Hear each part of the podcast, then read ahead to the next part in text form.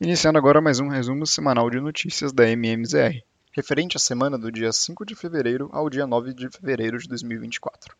Iniciando pela economia americana, na segunda-feira foi divulgado o PMI de serviços referente ao mês de janeiro, o qual registrou um avanço de 50,5 pontos para 53,4, com os pedidos registrando a terceira alta consecutiva, vindo acima da expectativa do mercado, que esperava uma leve contração.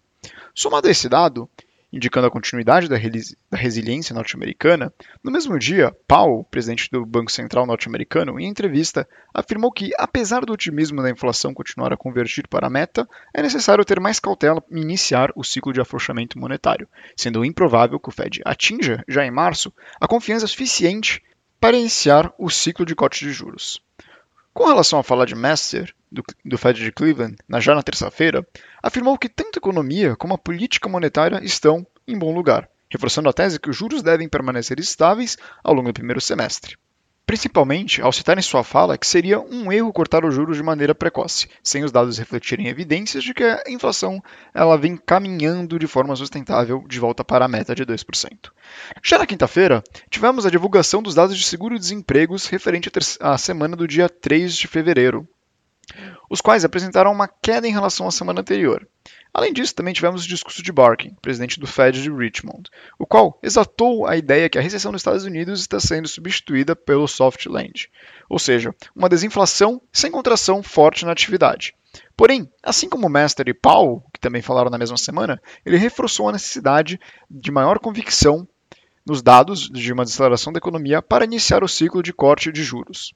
Com isso, a economia americana encerrou a semana com o S&P apresentando uma alta de 1,4%, mesmo com os avanços das Treasury de 10 anos avançando 300 bips e encerrando no patamar de 4,18% ao ano, em termos de yield, reforçando o otimismo econômico mesmo com os juros permanecendo inalterados no primeiro trimestre do ano, com o corte não sendo mais especificado para o mês de março, mas provavelmente para maio ou posterior. Em relação à moeda, o DXY, o índice do dólar global, apresentou uma semana neutra, apreciando apenas 0,1%. Caminhando agora para o mercado asiático, não vemos o mesmo otimismo, principalmente com as atenções voltadas para a economia chinesa, a qual divulgou os preços ao produtor, PPI, que cederam pelo 16º mês consecutivo, recuando 2,5%, dado que veio em linha com a estimativa de mercado. Além disso, foi também divulgado o índice de inflação local, registrando uma deflação de 0,8%, acima do consenso de mercado, que precificava apenas um recuo de 0,5%. Com isso, os preços de exportações caem ao ritmo mais rápido desde a crise financeira de 2008, com o mercado precificando uma possível ajuda do gigante asiático em exportar a sua deflação para o mundo, ajudando países desenvolvidos que vêm tendo dificuldade neste processo deflacionário. Apesar disso, tais dados ainda são ruins para a economia chinesa, a qual segue com uma visão de enfraquecimento, com o governo continuando a anunciar auxílios. Já com relação ao Japão, ele divulgou uma expansão do seu PIB de 0,8% no mês de dezembro, referente ao mês de dezembro, dado as boas exportações ao longo do mês, a quais foram suficientes para combater a queda no consumo privado à vista em dezembro. Bom, no agregado, a bolsa de Xangai apresentou uma alta de 5,5%, voltando a subir após consecutivas quedas. Enquanto isso, a bolsa japonesa subiu 1,4%, encerrando a semana no seu novo recorde, aos 36,9 mil pontos.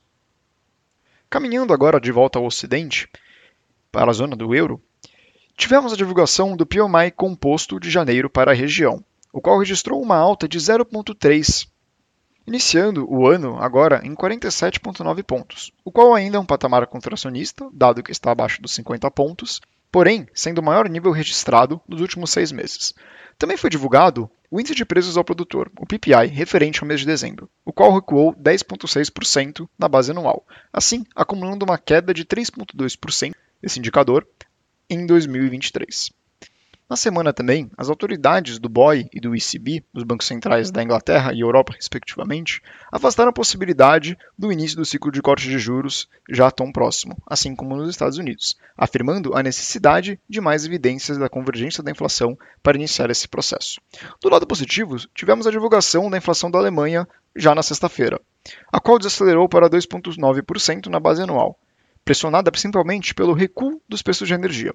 Com isso, a bolsa europeia na semana apresentou uma leve alta de 1,3%, encerrando em 4.715 pontos, uma alta em linha com o S&P, enquanto o euro contra o dólar permaneceu estável ao longo da semana. Caminhando agora para o cenário doméstico, tivemos uma semana pré-carnaval um tanto quanto movimentada, principalmente com o Congresso retornando suas atividades no início de semana e também a divulgação de uma série de dados. Na terça-feira, tivemos a divulgação da ata do Copom referente à última reunião, reforçando a continuidade dos cortes graduais de 50 pontos base, e também um tom mais neutro, mas também ressaltando uma preocupação com a atual dinâmica do mercado de trabalho. Além disso, também foram divulgados dados fiscais, com o setor público apresentando um déficit de 129 bi no mês de dezembro. Assim, no agregado de 2023, o setor público gerou um déficit equivalente a 2,3% do PIB, elevando a dívida bruta do governo geral para 77,4% do PIB. Já voltando, continuando na atividade, a pesquisa mensal de comércio demonstrou resiliência do consumo das famílias no mês de dezembro, os quais recuaram apenas 1,3% no mês, abaixo do estimado. Com isso, no ano, foi registrada uma expansão de 1,7% deste indicador. Também a inflação referente ao mês de janeiro foi divulgada, com uma alta de 0,42%, vindo acima do esperado. Este resultado mensal levou o índice para 4,51% no acumulado em 12 meses. A preocupação dentro do dado foi principalmente referente, assim, reforçando que a desinflação rumo à meta de 3% continuará sendo de forma gradual, porém com o Brasil podendo se beneficiar do efeito China, a deflação exportada que eu mencionei um pouco antes. Vindo para o mercado de ações, no início dessa semana tivemos o começo da temporada de resultados referente ao último trimestre de 2023. Nessa primeira semana foram apresentados principalmente os resultados dos bancos, com Itaú e BTG apresentando fortes resultados, enquanto o Bradesco, no outro lado, permaneceu como um destaque negativo, recuando 12% na semana. Além disso, também tivemos o anúncio, por fim, da fusão entre Arezo e o Grupo Soma, formalizando a criação de um novo conglomerado de vestuário, com 34 marcas e 1,5 bilhões em EBITDA. Com isso, tivemos uma semana com uma leve alta do IBOV, subindo 0,7% e encerrando a semana nos 128 mil pontos. Com relação à curva de juros, ela encerrou perto da estabilidade, com um leve viés de alta nos vértices médios e longos.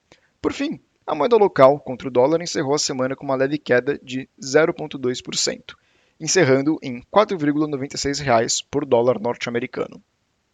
Com relação à próxima semana, no Brasil vamos ter uma agenda vazia, principalmente dado a semana do Carnaval. Enquanto que no cenário internacional, teremos o PIB do Reino Unido e também o CPI norte-americano. Com isso chegamos ao fim e desejo um bom final de semana e um feriado a todos. Obrigado pela audiência.